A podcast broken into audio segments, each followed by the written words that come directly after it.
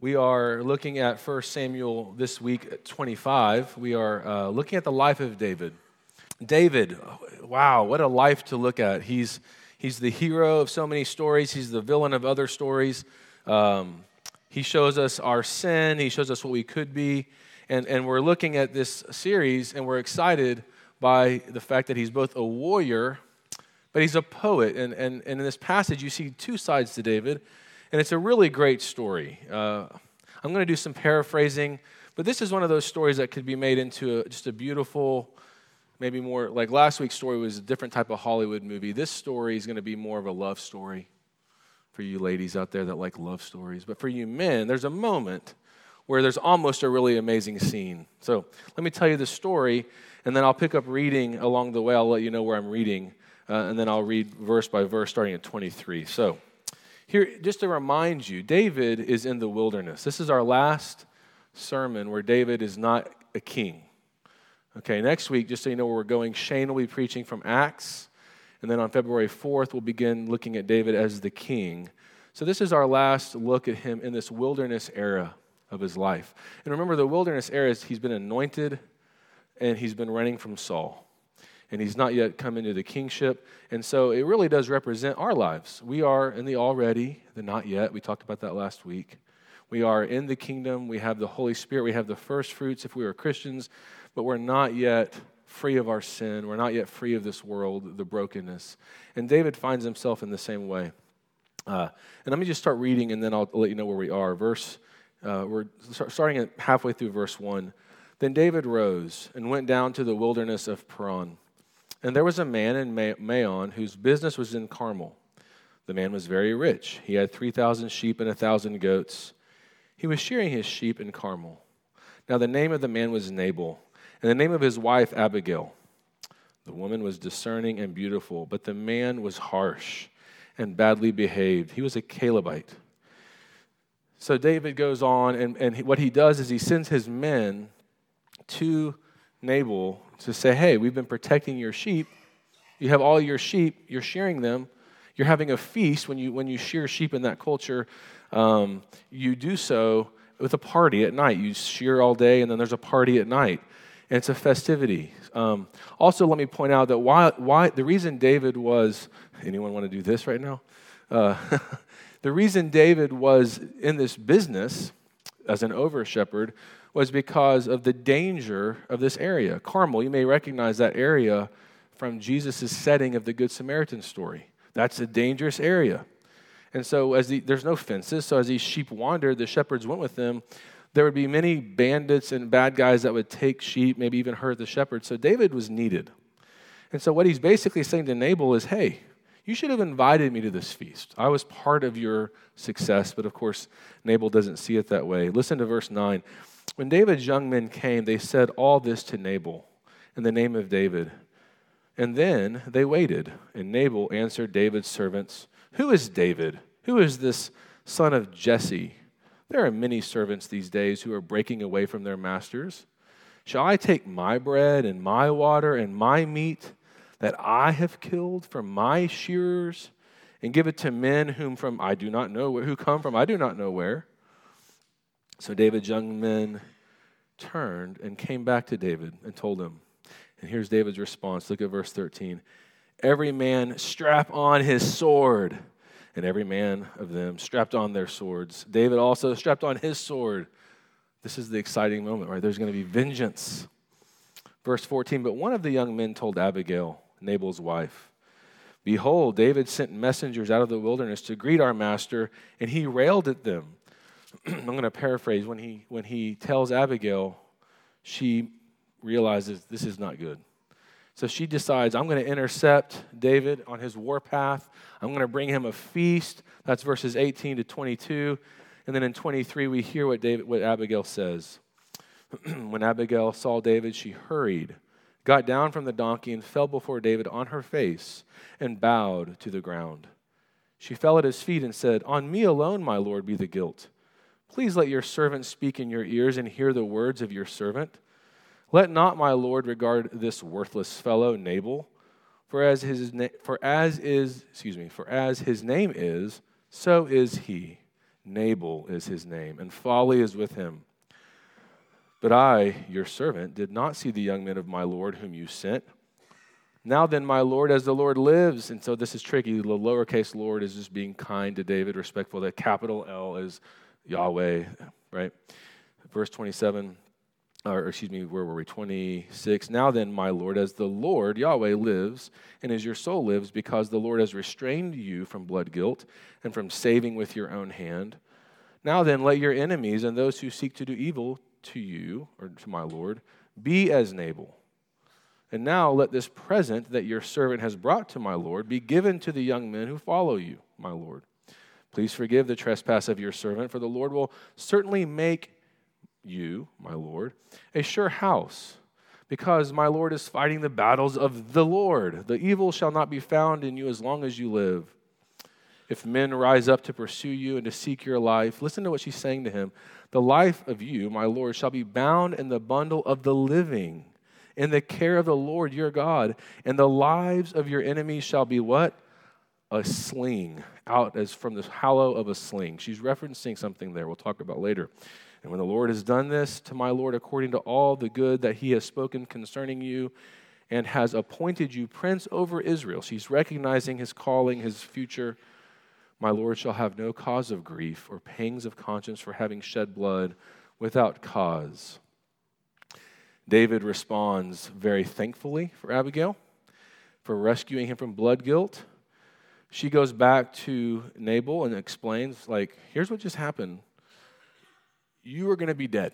And not only you, but everybody you know, like all the guys dead, and maybe other people as well. But I brought this gift to David. And by the way, when she goes to Nabal to tell him this message, he's drunk. And she's discerning, right? She has discretion, excuse me. So she waits till the next morning. That's another thing of wisdom. Lets him wake up. He's probably got a hangover. She gives him coffee, and then she tells him, You were toast. Like, you were done. And he has a stroke. The, the actual passage says this almost, right? It says, in the morning, when the wine had gone out of Nabal, his wife told him these things, and his heart died within him, and he became as a stone. And about 10 days later, the Lord struck Nabal, and he died. David hears about this, sends for her to be his wife, just, just like American courtship. She came, and they became ha- married happily ever after. This is the word of the Lord. Let's pray. Father, this story uh, is beautiful because it reveals through Abigail your patience and your love for even those of us that are fools. We need you this morning to see, to see the beauty of this passage, to see the hope of you knowing you, Jesus. Amen. A few weeks ago, uh, Grayson and I went to a Thunder game. Thanks to Joe and Mindy, they provided these tickets that we that we've used one time before, so we kind of knew where we were going. We got in our seats. We were excited. Um, Grayson's gone. Where did Grayson go? The Milwaukee Bucks, right? That's, the, that's who we played that night. I'm looking at Mindy and Joe. Is that, who's, is that right? Thank you. Because I don't have a very good memory for things like that. I know who I played yesterday at noon or at 1. I know that game, but I forgot this one. We sit there. This is our only Thunder game of the year. We're settled in. We're excited to watch everyone warming up. Right behind us, two young men that were Bucks fans and they were the annoying kind. They knew every name, like every block shot. They made a, they had a great chant in unison. You know, when their great player makes the shot, they had a chant. And to add insult to injury, like I kept waiting for my opportunity to chant for our team, but it was 38 to 8 at the end of the first quarter. Like there was no opportunity. And the whole time I just, Grayson and I, and you could just see people all around us. I mean, there were no Thunder fans this loud, and we were in the Thunder Stadium. But we came back. I don't know if you remember the game. It's the game where we really should have won or gone into overtime because the guy stepped out of bounds. Remember that? And the NBA had to say, uh, we were sorry for the mis- miscall. Well, leading up to that comeback, like Russell has one of the greatest dunks I've ever seen.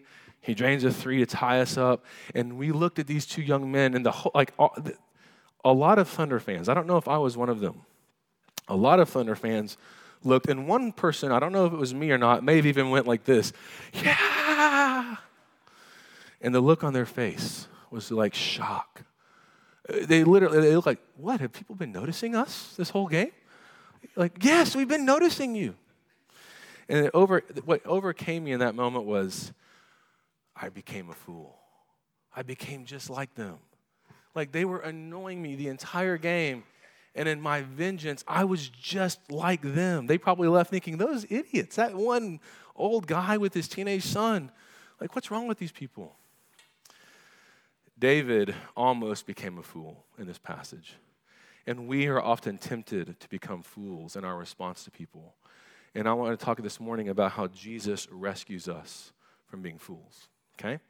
Very simple idea, yet I think very prevalent. So we're going to look at three things a fool defined, the wrong way to respond to the fool, and then the right response. So, a fool defined. We, we opened up our service this morning with Psalm 14. David writes this in Psalm 14 The fool says in his heart, There is no God. It doesn't say the fool says there is no God, though that's probably true, but rather it's when the heart seems to indicate that there is no God. And that's really what's going on with Nabal, right? Nabal is this person that the narrator tells us about, and he introduces uh, Nabal with three qualifications prior to his name being mentioned. One, he's very rich. Two, he has 3,000 sheep. Three, he has a 1,000 goats.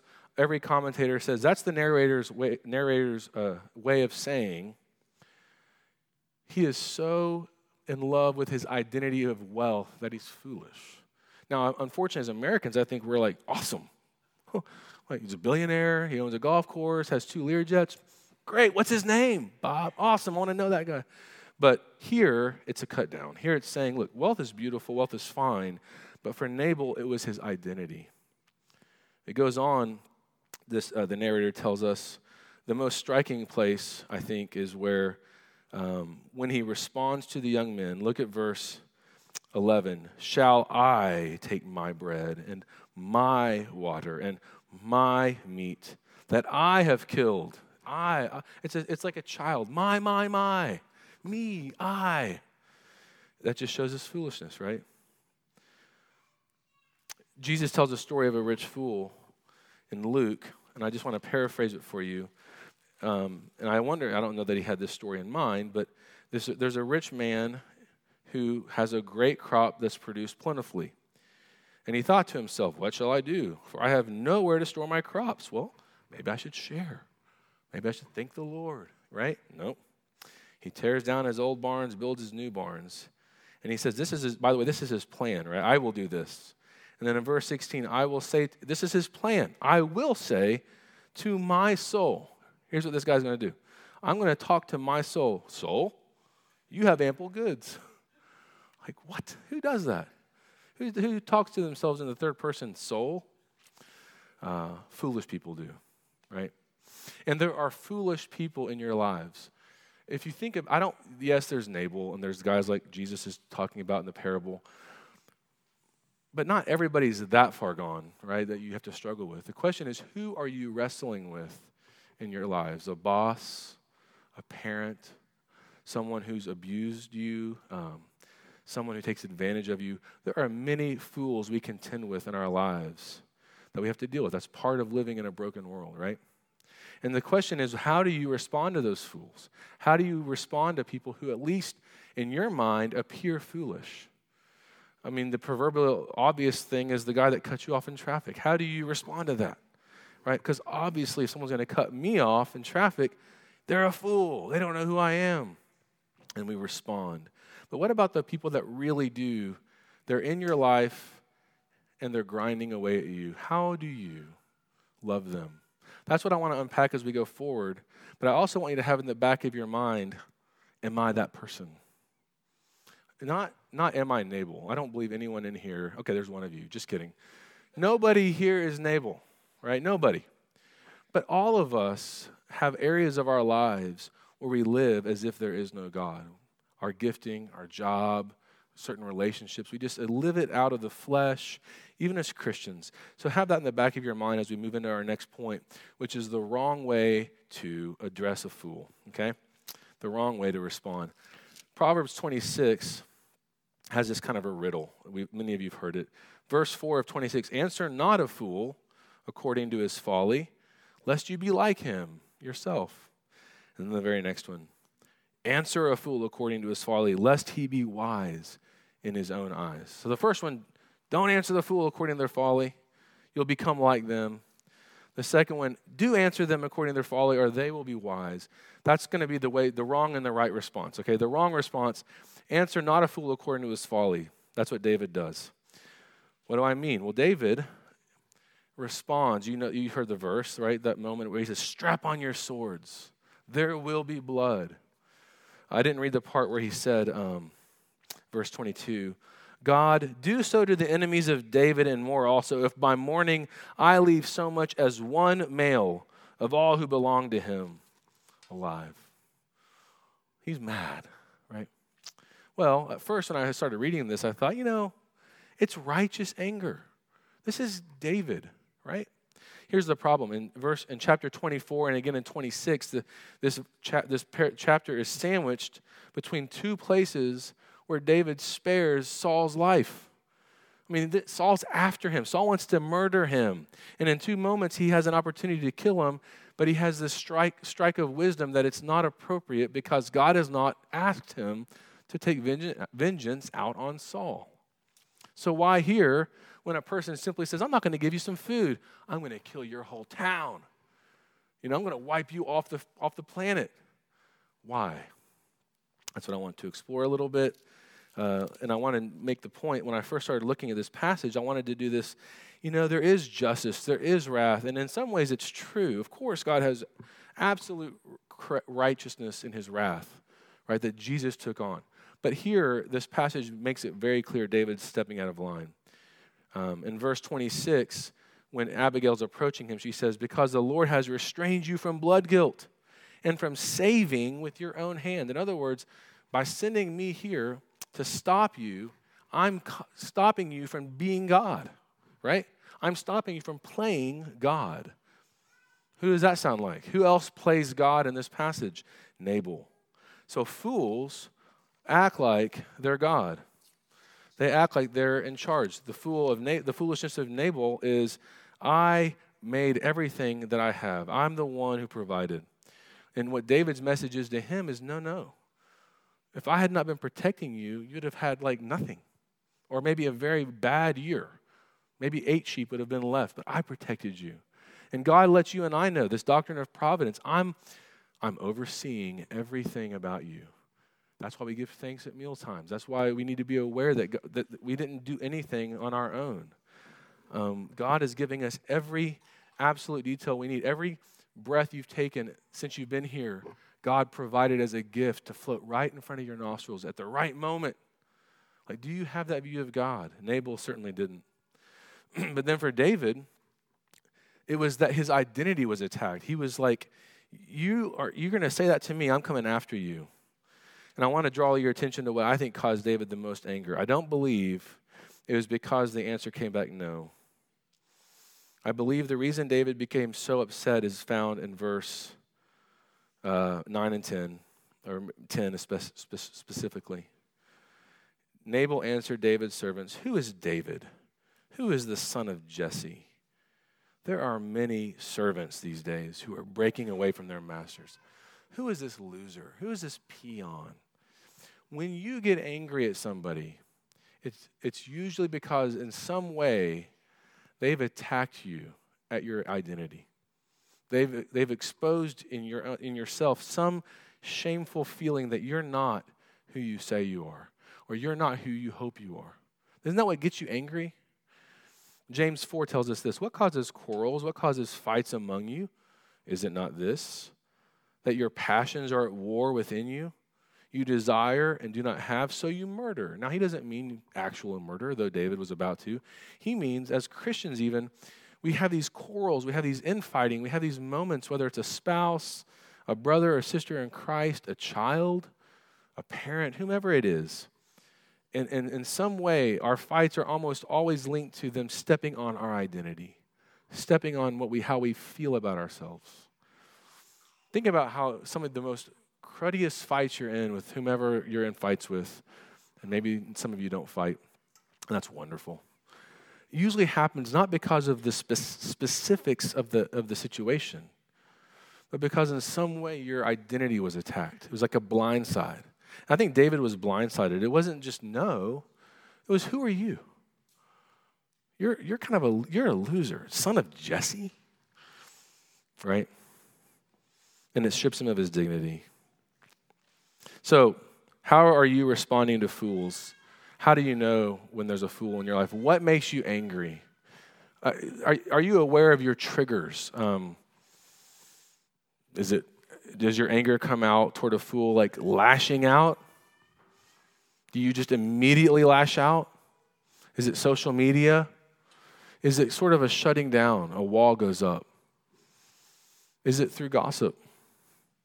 That's a really good way to deal with a fool, right? I mean, that's what we do, right? As Christians, we say, you know what? I can't help this person. They did this stupid thing. So let me just tell you about it. Nothing wrong with that. I'll just take it in my own hands. I'll share their story. They would tell you if they were here, I promise. The problem is, if we really analyze those moments, there's something in us that's finding pleasure in exposing their pain because their pain made us feel a certain way and we want to get them back. And even gossip and slander can be two major ways we do this. So, what's the right way to respond to a fool? Right? Can we all agree what David did was not our best plan? Like, let's not strap on our swords. Can we just at least, because that would be a success. Like, if I close this sermon down and everyone in this room said, I will not murder, then I'd be, that's a start. But, but let's, maybe there's a little bit more, right? Let's talk about Abigail. She is described as being both discerning and beautiful. And I want to look at Abigail as maybe a picture of that second proverb Proverb 26, 5. Answer a fool according to his folly, lest he be wise in his own eyes. I think the writer of the proverb is telling us there's a wrong way to do the according to, and there's a right way to do the according to. The wrong way is becoming like the fool. Just, you know, you know what that's like, like I did in the basketball game. I became just like him. But the right way is to actually get in the path of the foolishness. That's what Abigail does. She hears the story, and in verse 18, then Abigail made haste. She, she decides, I'm going to throw myself in front of this band of men who are out for war, and I'm going to try to stop this foolishness. She's dealing, by the way, she's dealing with two fools her husband and David. Both are foolish at this point. Secondly, and this is really important, and I, is she brings this feast. Look at what she brings. First of all, let's look at what Nabal thought was being asked of him. He says, Shall I bring bread and water and meat? Like in his mind, what? Should I give those three things? That's what, that, you know. Listen to what Abigail brings, verse 18. 200 loaves, there's your bread. Two skins of wine. I don't remember that in Nabal's list. Five sheep, okay, there's some meat, but probably better meat, already prepared, so it's probably really good. Also, five, I don't know what a seah is, but it's a measurement of parched grain, a hundred clusters of raisins, and 200 cakes of figs. Now, listen, we don't eat that stuff, but that sounds really delicious for that era. It was a feast. She's like, I'm not going to just grab the water, the wine, the sheep, and hope it stops everything. She brings a feast, right? And she intercedes David and she stops him and says this. And here's the third step. Verse 24 On me alone, my Lord, be the guilt. Please let your servant speak in your ears and hear the words of your servant. That's how you stop a fool. That's the gospel manner of loving the fool in your life. Bring him food. Okay, not food, but love them well. Sermon on the Mount, love your enemies. Even the pagans love their friends. Great, good for you. You have a lot of friends. Do you love your enemies well? That's what the gospel calls us to do. That's what Abigail is showing us she does. There's a third thing she does. Um, and, and to introduce this third thing, I want to reference Brent Niles. Is Brent in the room? Okay, he'll be here. I think Katie's here. I saw her earlier. Anyway, okay, good. We were at Sonship, and he, Brent, if you don't know Brent, you need to get to know Brent. He tells a lot of funny stories And I don't know, it had nothing to do with our topic, but he told this story. He said, I have learned a trick for diffusing a situation when someone's really angry at you. And here's the story. He's back in college. He's driving somewhere. He probably cut some people off, but they were baseball players for OSU, and they were angry. I don't know when he found out how mad they were, but when he pulls into his parking spot, they're next to him, and they're out for blood. Like the windows are down, the words are coming out. Brent's thinking, I'm about to be murdered or hurt really badly. And so he rolls his window down and looks at the main guy and goes, Hey, I think I know you. Yeah, I know you. And the guy's like, You don't, you don't know me. And he just continues this kind of like, Yeah, I think you're, and he kind of keeps convincing this person. And now, listen, I don't think Brent really knew him, so that's a lie. So that won't work. But by looking him in the eyes and convincing him that maybe, he wasn't this angry person, that maybe he had a history, that maybe we were in second grade together or played Little League together or we're at church together. It, it, pulled that person out of their anger and they, they didn't apologize, but they did drive away and, and Brent wasn't beaten up. So, again, A, don't murder people. A next step would be if I can get you to not do that, this would be really good if like we learned to look people in the eyes and say, don't beat me up. But what is it about that seeing your identity? Because that's what Abigail does. Abigail goes to David. Look at verse 28. Please forgive the trespass of your servant, for the Lord will certainly make my Lord, that's David, a sure house, because David is fighting the battles of the Lord. And remember verse 29 when she says, Your enemies will be like those that'll be from a sling. From, it will be slung from the hollow of a sling. She's referencing David's story of Goliath. She knows what he's done. She's looking him in the eyes and she's saying, I know who you are. I know you. Saul has killed his thousands, David his tens of thousands. You're the prince of Israel, she goes on to say. You're the one whom God has anointed king. That's what Abigail tells David, and that's what melts David. She reminds him of his identity, she reminds him of who he is. And that is exactly what Jesus does for you. That is exactly what the gospel does for you. Right? What does the gospel teach? That not only is it true that you are a sinner saved by God, but here's what's the most amazing part about it. From the foundation of the world, God knew you. God the Father sent Jesus to come for you personally. Jesus says this all through, all through the end of John. I know my sheep, they hear my voice. I came for those the Father sent me to. Jesus came into your way as you were tracking foolishly across the plain with weapons on and says, Stop. I know you. Do you know you? Do you know your identity? Are you aware of who you are in Christ? Do you, when you look at the Bible, are you drawn to this as words from your Father who loves you, who cherishes you, who rescued you?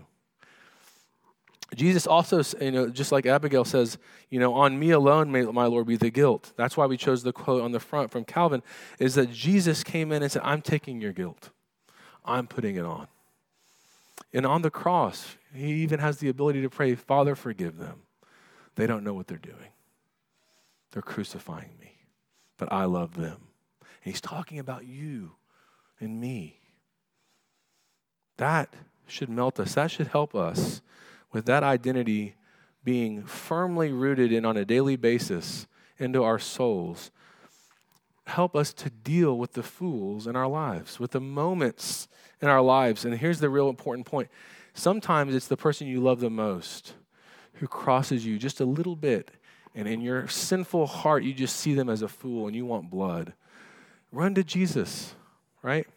Where are we in this passage? When you come to an old, a text like this, it's helpful to wonder Am I Nabal? I hope nobody here identifies too much with him, maybe a little.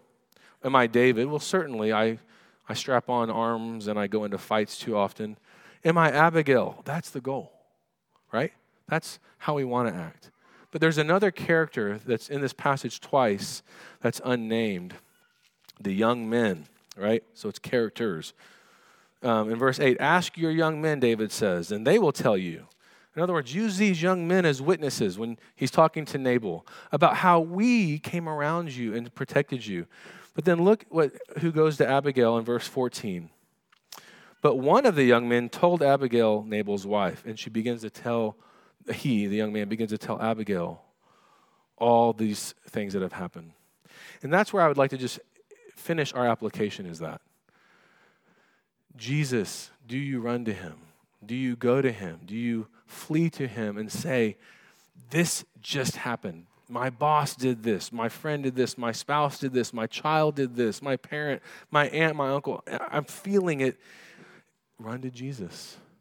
Do you, do you see him as lovely? That's the application. Run to him like the young man. Run to him like he ran to Abigail and know that it is Jesus who will take care of you. He will show you your identity. He will convince you of his love. He will restore your soul and your peace. That is your hope. Let's pray. Father, I pray right now that as we deal in our own hearts with our own foolishness, we would rest in the fact that you, Jesus, or Father, you sent your Son, Jesus, to love even someone as foolish as me. Lord, when we really examine our hearts before you, I think most of the time our hearts probably say there is no God. Often, at least. We get caught up in life and quarrels and events. Even in our successes, like Nabal was successful, we can leave you behind, at least in our minds. And I pray this morning we would recognize that, we would repent and run to you, that we would, we would recognize the way you provide every blessing, every detail of our lives, that you have us in your hands. Lord, I also pray that we would long to be like Abigail, that Christians, the church, would be known by our love to the surrounding world. Lord, we know that throughout church history that's been the truth. Often, many have been won to, know, to, to you, Christ, because they've seen the way the church operates under pressure. I pray we would be known as beautiful and discerning with our enemies. Would you make this true? Lord, we need you this morning. Amen.